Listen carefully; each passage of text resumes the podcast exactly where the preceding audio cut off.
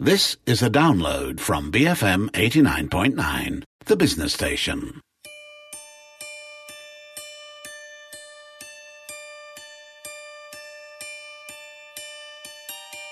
The Crown's game is an old one, older than the Tsardom itself.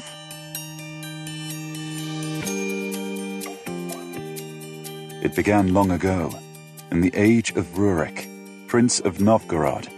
Russia was still a cluster of tribes, wild and lawless and young.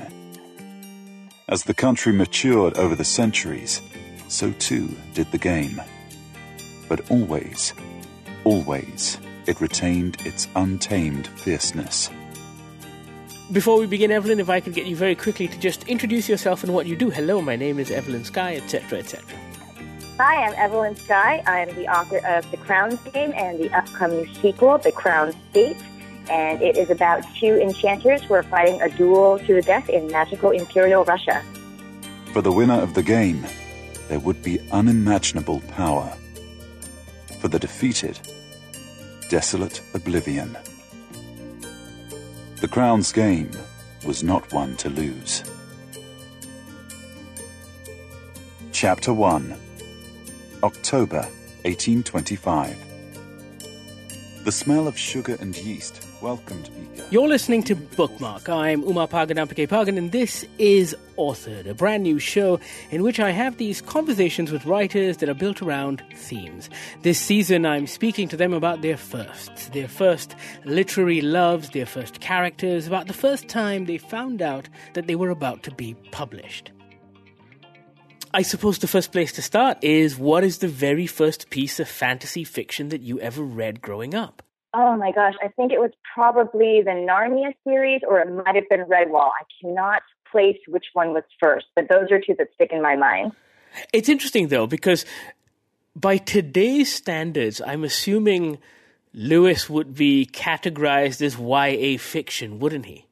I think that's probably true. But back then, you know, when I was a kid, there wasn't really a YA section, right? No. Oh, maybe, yeah. So I just, I kind of read whatever was thrown at me and, you know, you can't, you can't deny the, the intrigue of stepping through a wardrobe and Turkish delight and all the, you know, eternal winter, and never Christmas, all that. I mean, I, I often debate this and I often struggle with this because there's so many more categorizations these days. And I know when I was growing up, there wasn't a YA section in a bookshop.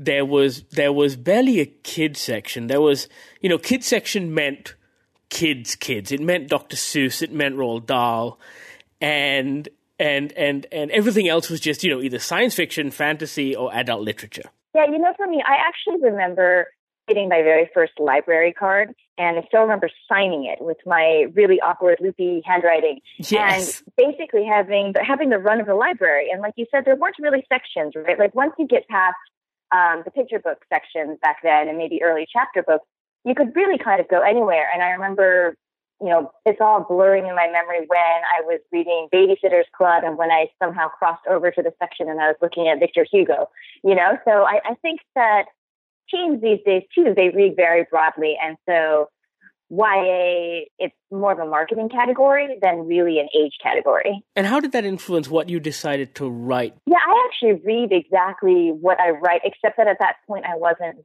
I wasn't reading much fantasy, and so I ended up writing the fantasy in a way that I wanted to read it. In that I wasn't reading a lot of high fantasy, and so there weren't a lot of um, magical creatures and and very long names. It was more what what kind of fantasy would I write if it were for somebody who wasn't used to reading fantasy? Um, but other than that, you know, I I feel like these stories just cross age groups and um, genres, and it's just it's really for everybody. You know, like even if you look at what's popular these days, um, books to movies like The Hunger Games and Harry Potter, it's really everybody's watching that, right? Uh, which brings me to my question that I ask everyone: Did you read Game of Thrones first, or did you watch it on TV?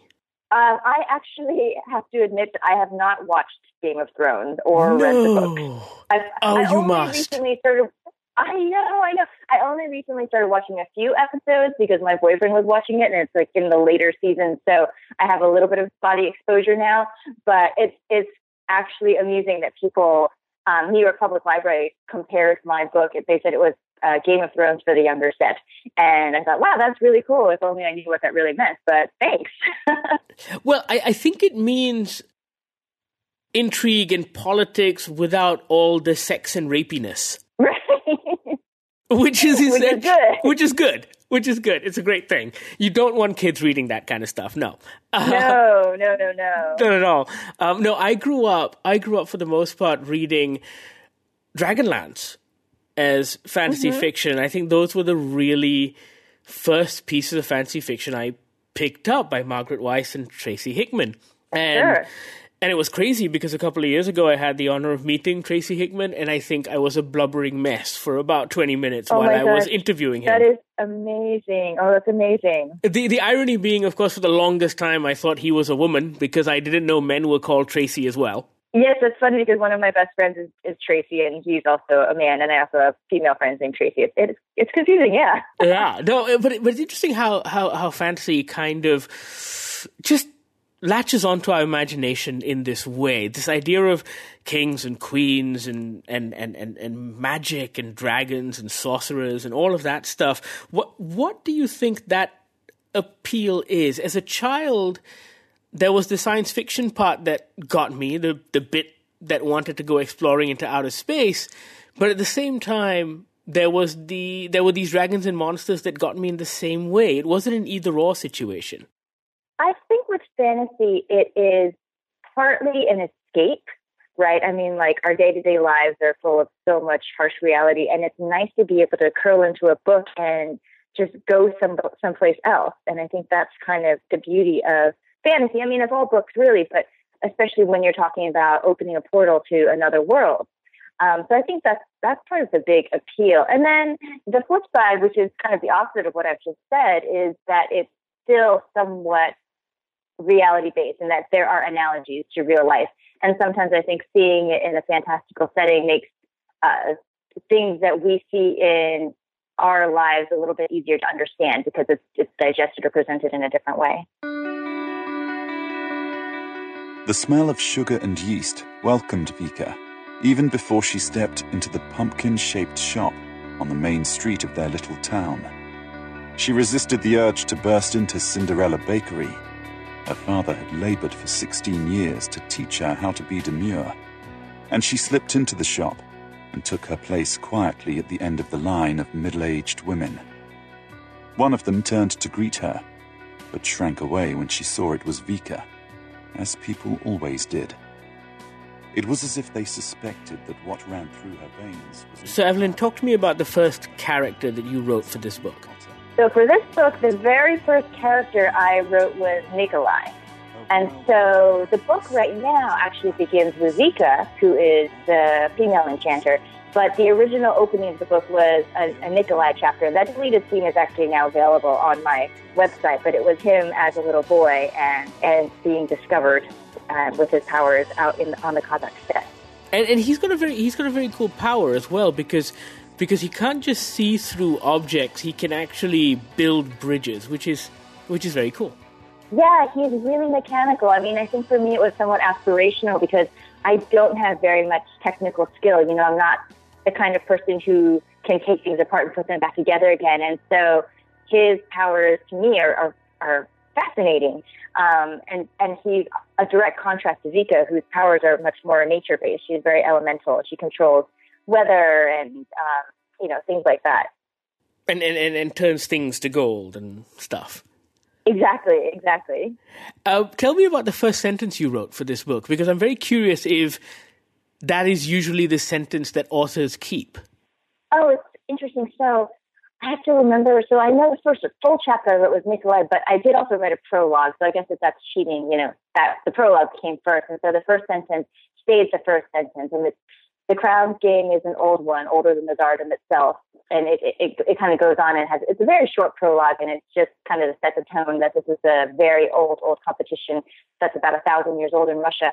And yes, that actually stayed because for me, I know a lot of writers come up with the concept first or the characters first or the outline. For me, very often what happens is I hear the first sentence of a book And that's how it begins. And I write that down, and everything kind of goes from there. So, very happily, this one stayed. Is that first sentence usually the hook that you need to keep going? Um, it is for the story motivation, but I don't. I think in general, the first sentence doesn't stay. It just it's the impetus to get things started, and then it gets finessed. So this was a bit of a unique situation that because I have lots of other manuscripts that aren't published, but this is one of the few that actually stayed exactly in the first sentence form. What was the first manuscript that got rejected? Oh, so the first manuscript that got rejected is it was a time travel piece and it actually had Imperial Russia for half the time. There was a long lost Imperial princess, and she had somehow fallen through a time travel arch dimension thing. It was very unclear. It was not a very good manuscript. Um, and she ended up growing up in modern day California. And so it's the story of a a boy who is from early 19th century Russia. You can tell that I like that time period. And he find, discovers this um, this pathway, and he um, finds this girl, and he figures out that she's the missing princess. Evelyn, I'd watch that television series in a heartbeat. hey, well, you know, tell my publisher. Maybe we'll write that one next. Oh, so why Russia? What was the first piece of Russian fiction that you read, or nonfiction, that that had you so fascinated with the place and the era and all of that? It was my last year of high school. I was in my advanced placement literature class, and our teacher had us read Brothers Karamazov by Dostoevsky. And there was something about the dark, brooding Russian soul that really came through in that story that really captured me. That was really a contrast to all the British literature that I've been reading, because up until that point it was uh, Jane Austen and the Bronte sisters. Um, and so, yeah, so that was really, really interesting, and that really sucked me in, and I kind of fell in love with it, especially when I was 18 and, you know, thinking that I had, you know, dark, a dark side of me which if you see me now, I'm very smiley. Just, you know, it's funny. But then I went to college and I decided that I didn't want to be like everybody else who, when they were fulfilling their foreign language requirement, everyone was taking French.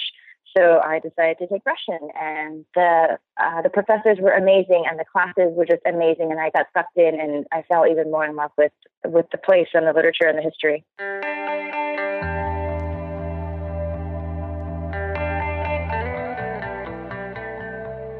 Okay, Evelyn, tell me about the first story you ever wrote. Oh my gosh. so, in first grade, I wrote a story called The Golden Egg. I have that still. It's just a very, very short thing, and it's about I think a girl who discovered a golden egg in her backyard, and she opened it up, and there was something inside. Gosh, now now I have to go look at it. I don't even know what happens in the end. This is a cliffhanger. And and, and well done on your parents for keeping it. I know. I'm very pleased with them so I have this thing when I read books and novels, mostly fiction, even comic books, I have this tendency to to fall in love with characters and and not just in a I think this character is a really fascinating way, but kind of often fall head over heels in love with characters. Do you have that problem? And if so, do you remember the first character you kind of fell in love with? Oh my gosh, I fell in love with Henry from A Farewell to Arms. Hemingway. Oh, wow. Yes. So that was my first book crush. But I know what you mean about falling in love with characters. Tell me more. What was it about Henry? And how old were you? I was 11.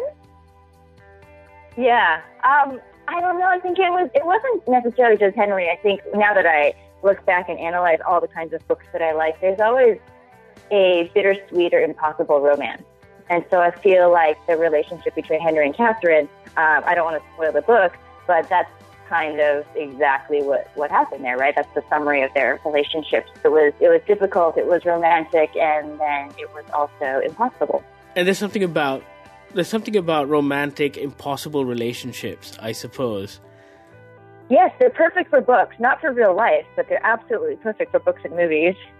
Uh, also, also, Evelyn, Farewell to Arms was 1929. Spoiled the book. It's fine. If people haven't read it by now, you know, no, no, we no, don't have to give to them a spoiler alert. Oh, I mean, if it's if it's for your book, if it's for the Crowns game, sure, don't spoil it. But Hemingway, I think we can. I think we can spoil Hemingway. Oh my goodness! Oh my! I'm going to tell you, and you can you can cut this out later if you want to protect your listeners' poor, poor ears. That Henry and Catherine, they fall madly in love, and then Catherine dies. What? No. and that's it. There's no sequel. No, I know. Gone. You know, uh, back in the day, I'm telling you, Hemingway didn't think about writing a trilogy. I know. Imagine, imagine what would what those second and third books would have been like. That would have been hilarious. Do you do you remember that being said, do you remember the first book that you ever fell in love with that you kind of dragged around with you wherever you went? Hmm. Gosh, I mean, that is one of the books that sticks in my mind. Actually, A Farewell to Arms. Like that's the first time I felt so madly, deeply in love with a book. Um, another one is The Count of Monte Cristo. I loved that book too. Oh, that's an incredible book. But but also, can I just say, A Farewell to Arms is incredibly depressing for an eleven year old. It really is. And you see, I think there there is something dark about me, and this it was absolutely predictable that I would fall in love with. Thus, your fascination with Russia. Yeah, exactly. You see, you you've unearthed it. Now we know. I've always been that way. Uh, it's interesting when I'm when I'm reading when I'm reading things like Hemingway, and when I'm reading things that people widely consider to be the classics. Um, I often have to put on that hat of hey, Uma, you're reading a classic. Be aware of it because everyone says this is great. And I don't know if you have to do that as well because I often fear that I may not like it or may not think it's great. And then I have this huge literary debate in my head as to why I think it isn't and everyone else thinks it is. And it sets me down this really slippery slope. I think if you go on any, you know, retail site like or or book review site and you see people's varying reviews, it makes you feel a little bit better if you didn't like Moby Dick, you know? I don't think anyone's actually finished Moby Dick. Ever. it's about the same as War and Peace, right? Like there have you heard the saying that you skip the war chapters and you read the peace chapters yes. or you, you read every other chapter. So um yeah, it, it's kind of a similar thing. But I think as a writer, what has helped me a lot is knowing that there are books out there that I love and my friends whose opinions I absolutely respect, but they do not love the book, or vice versa. And it really is that there are different books for different people. And so as an author, that helps me in that I know I can't write a book for everybody, right? So um, on the flip side, as a reader, it uh, makes it easier to say that's okay if I didn't like a book, although I do love books. So. do you remember the first piece of negative criticism you ever received for Crown's Game?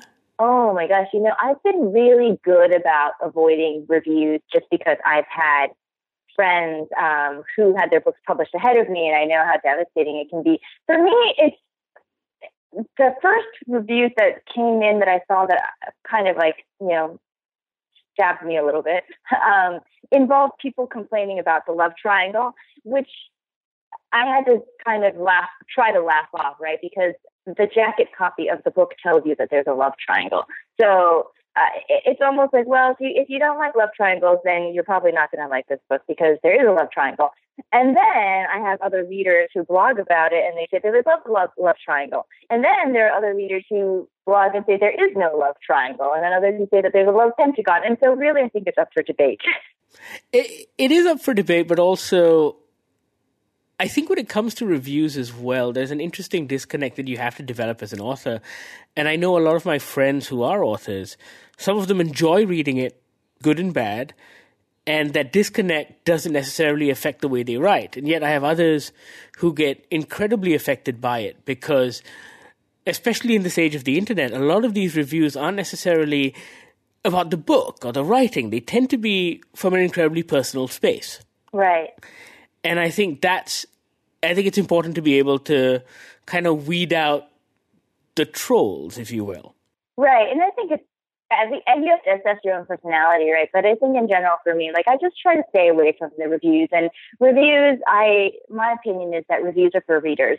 And so it is, they are ways for people to uh, alert other readers who might be like them, whether or not they would like a book or not. And so it goes back to the book, books are not written and movies and TV shows and everything are not for everybody. They are for a specific audience. And so if you have someone whose opinion you trust and you know you have similar taste and they like the book, then you'll you might like it too. And if they don't, then you might not like it. And and that's okay. And so for me as an author, um, you know, I, I try not to read them just because I don't they're not really for me, and um, and I don't want them to unduly influence the way I'm writing and where I think the story needs to go, what the characters are supposed to be doing, um, etc.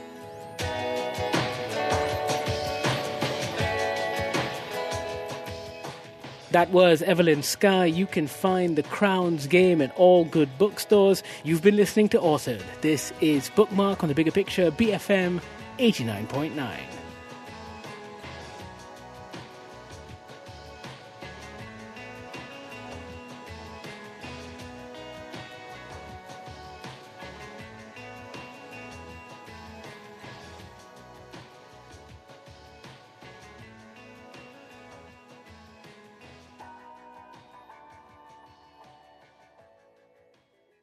Thank you for listening to this podcast. To find more great interviews, go to bfm.my or find us on iTunes. BFM 89.9, the business station.